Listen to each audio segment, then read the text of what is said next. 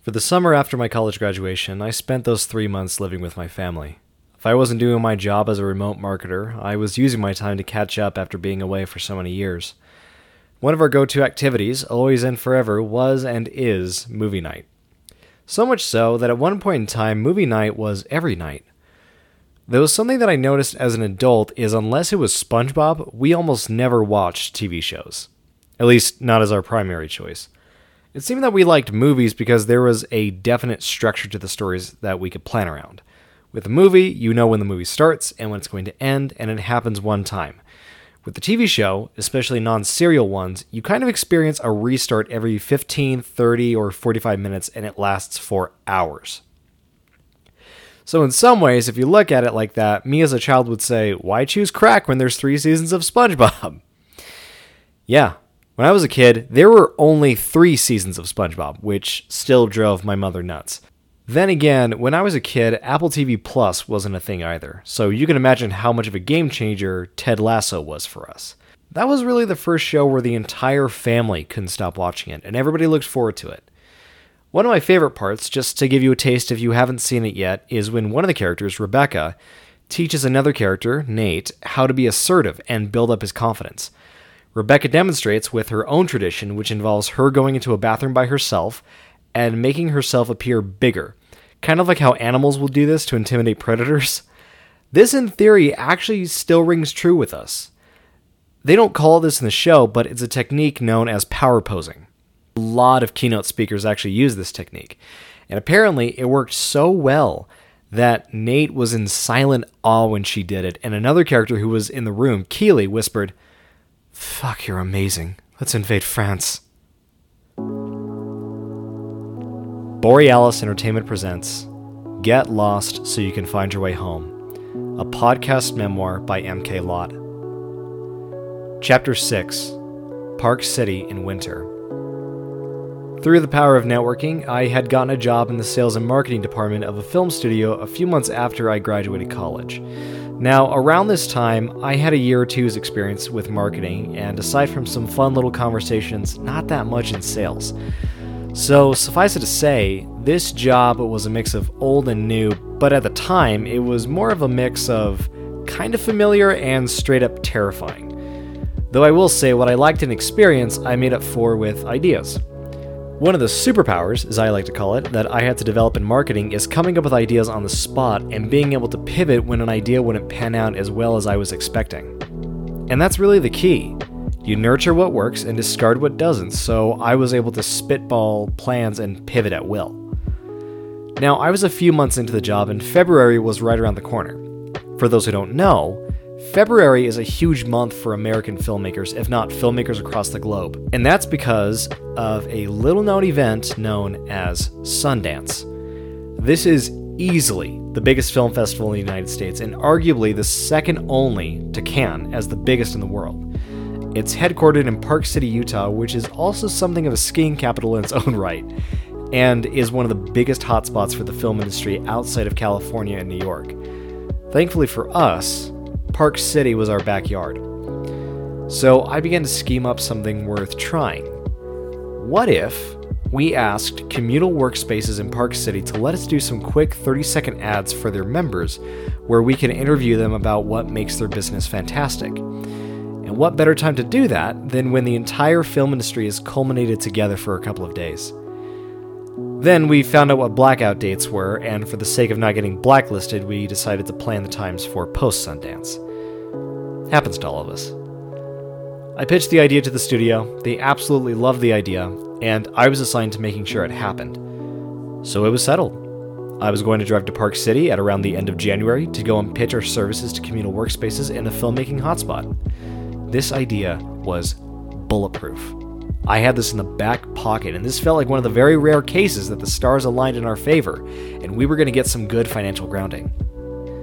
But as you can probably tell, as the stars were aligning, there was what felt like one star that was struggling just a little too much. And trust me, it wasn't them. It, it was me.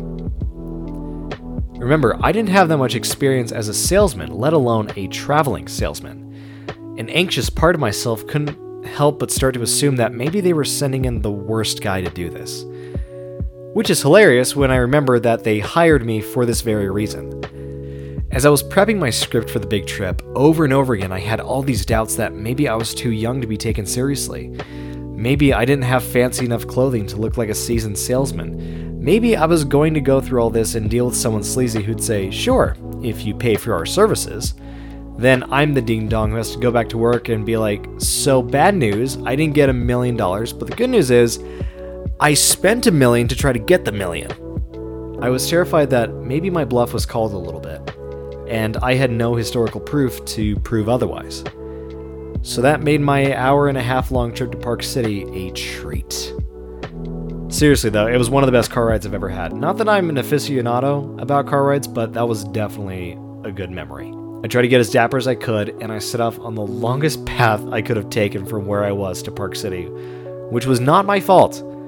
You can thank Siri for recommending the longest path first, but I just saw it as a blessing in disguise. There was no solidified appointment time, not even a specific day I had to be there, so the longer I can make the trip, the more time I had to prep my script. Make it a little more fluid, a little more natural, less like I'm reading off a teleprompter. Not like what I do with this podcast. I started doing that somewhat, just hitting key points on what we do, why I'm here talking to you today, rapport builders, all that jazz. And I found that I had the script down. But by the time I made it to the highway, I was running low on the confidence aspect. And for those in the sales world, you'll know that confidence is almost always, if not always, more important than the script. I had done the research, I had done rehearsal pitches with the team, I'd figured out the numbers exactly for how many days for this, this, and this, but the confidence was to be desired, let's put it like that. And suddenly I found the more I went through the script, the further away I got from my desire to just own the room. And embarrassingly, I reverted back to a coping mechanism where I just zone out. Almost like if I turn the world into white noise, I'm gonna be fine. And as you can imagine, the problem with that is you start to mentally neglect the world around you. I got about five, maybe ten minutes into the trip, and I found myself turning on white noise again. But unlike all the other times that I just let it play on, I decided to focus on something else, which is initially a huge no-no for me. I always have the mentality of, if you're going somewhere or you're about to do something, you've got to get locked on so that you don't get distracted and fumble. And I've got a few theories behind that. Maybe it's because of my previous jobs where I had to think fast in the moment. Maybe it's my background in sports, track and field especially, where all you focus on is literally getting from A to B. So I kind of took a gamble and just saw what would happen if I put faith in the future. Now, the roads Siri wound up taking me to Park City were almost like the back roads where it was almost all scenery. It was just gorgeous mountains and landscapes with occasional buildings here and there. But what really brought it home for me was the snow. I immediately discovered why Park City was a skiing capital, as I was learning very quickly that I was driving directly into a northern Utah snowstorm. Think Mad Max, but festive. So I went from trying to find a happy place of sorts before my big trip to try and find a happy place while heading into literal white noise. So I went ten to two on the steering wheel and turned on my music. I decided to go with the Blade Runner twenty forty-nine soundtrack, just out of spur of the moment. And there's a track on the album called Mesa. It's a super ambient Hans Zimmer tune that's played when Ryan Gosling and Ana de Armas fly by the seawall that becomes a super important location later in the story. And that song, mixed with all these snowflakes flying by me as I was driving in the light gray fog that cloaked the mountains in the back with some of the winter tops poking out. Chef's kiss. Chef's kiss. It was this perfect way to just calm me down and focus on the present moment through the power of great scenery and music that was written specifically for a road trip. It was so calming, in fact, that the next couple of songs that started playing were Backstreet Boys songs, and I was in a state of mind of, well, I'm more of an N Sync fan, but you know what? Today's a special day. I even started doing a little carpool karaoke since I was well into my karaoke phase, as explained in chapter four. and then it switched from Backstreet Boys to Sugar Ray, and nothing changed. I, I always like Sugar Ray, so I stick with them. My favorite song's by them, so I was just belting at that point. And mid-rock, I began to notice that the steering and just my driving in general felt off. There was something that was completely new to me, and a part of me was almost positive that it was my brakes, because they had never made this weird skidding feel like that before.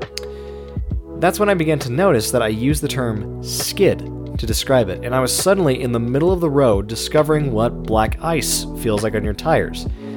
Thankfully, I caught it early enough that I was able to just slow down, carefully get back on the right side of the road, and by the time I figured that out, I could see that Park City was just a few minutes away. Probably should have stuck with N Sync. Park City in winter is fascinating because the city really wanted to reveal itself block by block in the storm. Every intersection I stopped at, there was a new sophisticated collection of buildings where every floor had its own hustle. Every floor had its own history, despite some of them being pretty new. And it was fun for me because that's what inspires me about entering a new town. Everybody's doing their own thing. Everybody's got their own passion, their own drive, their own flow. It's so awesome to see so many people make something of themselves all at the same time. The deeper I got into town, the more excited I became of targeting workspaces. Finally, I made it to the first workspace. It was camouflaged right in the heart of a commercial building, so as I parked, I began to realize that maybe the challenge wasn't going to be pitching them more than it was just finding them so I could pitch them. I opened the car door and jumped right into a puddle that formed right along and took over the edge of a sidewalk. Not the best start, especially for my Kenneth Coles, but better than black ice. I wound up spending five minutes just walking around the building in the storm trying to find the damn lobby and not the door to another company or one that needed car key access. But finally, I got in and I found myself facing an elevator on my left and a flight of stairs on my right, yet no clear directions or map. Just as I started looking around for something, I noticed an employee at one of the companies passing by me on her way to the stairs. She gave me a friendly formal nod and said nothing. Although I didn't assume where she worked, I could immediately tell that her entire outfit was worth more money than what was in my bank account at the time. "Excuse me," I inquired. "You wouldn't happen to know if there's a communal workspace in this building?" "Second floor," she responded. I thanked her and eyed the elevator that waited patiently for me. And as I stood there, eyeing the only thing that stood between me and an early career sales pitch, the nerves started coming back. Almost like all the music I listened to, all the Backstreet Boys I rocked out to, all the soothing snow driving I had pre-black ice went right out the window. And I did exactly what I would have done if I got dumped at prom, and retreated to the bathroom with some false dignity. Besides, this was a good excuse to clean my shoes. I spent a quick couple seconds to just wipe the outside of my shoes clean, and I took a good long look in the mirror. I was young, definitely wasn't fooling anyone with this really short beard I had, and I might as well have had "Sorry to bother you" written on my forehead. I could have easily just turned around, gotten lunch at a sushi joint I saw on the G P S, and drove back home forging a story of, "Yeah, I tried to reason, but it just didn't work out." So, in this moment of a desperate fork in the road, I started getting another coping mechanism pop in my head. This time, it was reruns of Ted Lasso. "Should I even try?" I thought to myself. Before I knew it, my hands were already up in the air. Uh, guess I am. Now, I didn't growl like Rebecca did. That's not really my thing. By the way, she growled. But I did try to revert to a moment of gratitude and just started brainstorming all the things I was thankful for, since one of, if not the best states of mind to be in at all times, is gratitude and thankfulness. It's one of the states of mind that really helped me when I was struggling with COVID back in chapter three, and aside from love, that's what everybody recommends. And while I had my hands up, I decided to arch my back and turn it into a stretch. Now, I'm sure this is more of a sign that I needed to stretch, but I just started feeling looser. The tension in my body was going away, so it felt like I was emptying space for calmness and confidence, kind of like what was happening in the car. And after a few seconds of uninterrupted power posing, I looked back at myself in the mirror and thought to myself, "Okay, you're good. You've done the work. Now get it done. And with that, I threw the paper towels away, shot my shoulders back, and marched into the elevator for the second floor. As the doors opened, the workspace was right within my line of sight. There wasn't any more time that I was allowed to waste. I was there, and I was there to get going and get the job done. I opened the door, walked through, and found myself in a gorgeous dapper lobby. Everything was so organized, it seemed that people threw things away Marie Kondo style. If it sparked joy, it was recycled. As I took note of no one managing the desk, a woman emerged from the break room, finishing up her last bite from lunch and wiping her hands clean from potato chip crumbs. We exchanged formalities, and I got to the point pretty quickly. I represent a film studio, and after seeing you guys online, we would love to collaborate with you and provide your members the ability to get an interview film that they can use for their ad campaigns. The woman was intrigued, suffice it to say, but as she gave me a tour of the workspace, it became clearer and clearer that this crowd was maybe not the most camera-friendly. We really take pride in providing privacy for our members, she explained, which helped me understand the decor. Everything was visible, yet dark. Dark tones, dark colors, dark wood. Even some of the lights felt appropriately dim. And as much as I continued to sell her as she continued to sell me on the space, we both began to realize that if the studio were to set up shop here, it would most likely be in vain. This was a space that breathed a mutual understanding that work should be free from disturbances. However, she said to me at the end of the tour, there is another workspace across the street that might be more your speed. When we got back to the desk, we exchanged contact information, shook hands, thanked each other for one another's time, and I proceeded my way out of the building to the other workspace. Despite the mental work I put in, it's always upsetting to get a no. And as a salesman, the word no turns the word yes into an anomaly. But at the very least, I do enjoy the beauties of a window opening as a door closes. The second workspace I pursued, I immediately walked in, positing the first workspace as more of a warm-up. I got a no, so my guard was up, my energy was more driven forward, and I was still fueled by the power poses that I did in the bathroom. As I walked into this lobby, I could say with confidence that the difference between the two businesses was almost literally night and day. While the first workspace was dark and intimate and meticulous, this place was bright and loud and full of life. There was almost zero artificial light in the entire place. The windows were big enough that it could beam the entire building up with natural light. There were plants dangling from the ceiling, so vines and branches were hugging the walls. And I'm almost positive somebody just skateboarded around the offices unironically. Unlike the first business as well, where everyone was on their lunch break and it was completely barren, this place was booming with entrepreneurs and networkers. If I just got done pitching to a communal workspace, I was now in the presence of a working community. I approached the desk to see a woman typing away at her computer that donned a pretty healthy lion's mane of sticky notes, and she greeted me warmly. Now, as I saw the logo, I remembered that I had actually contacted this business a few weeks prior. The problem was I never got someone to pick up the phone. So, I had a new objective. Not just sell to the workspace, but to sell to the workspace owner, whom, for the sake of confidentiality, we'll call Sharon. Hi, I started. Do you happen to know if Sharon is in the office right now? Oh, unfortunately Sharon's not in at the moment, but I'd more than happily take a message for her. What can I do for you? Well, great. I'm a sales representative for a film studio in Salt Lake City, and after seeing you guys online, we'd love to make some interview ads for your members and possibly for you guys as well. The moment I said those words, her eyes immediately lit up. Oh, that's awesome, she exclaimed.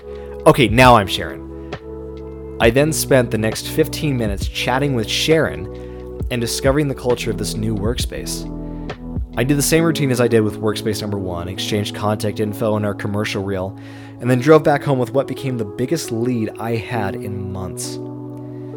Now, there may be some who find this trip to be in vain, since I didn't get a sale right off the bat.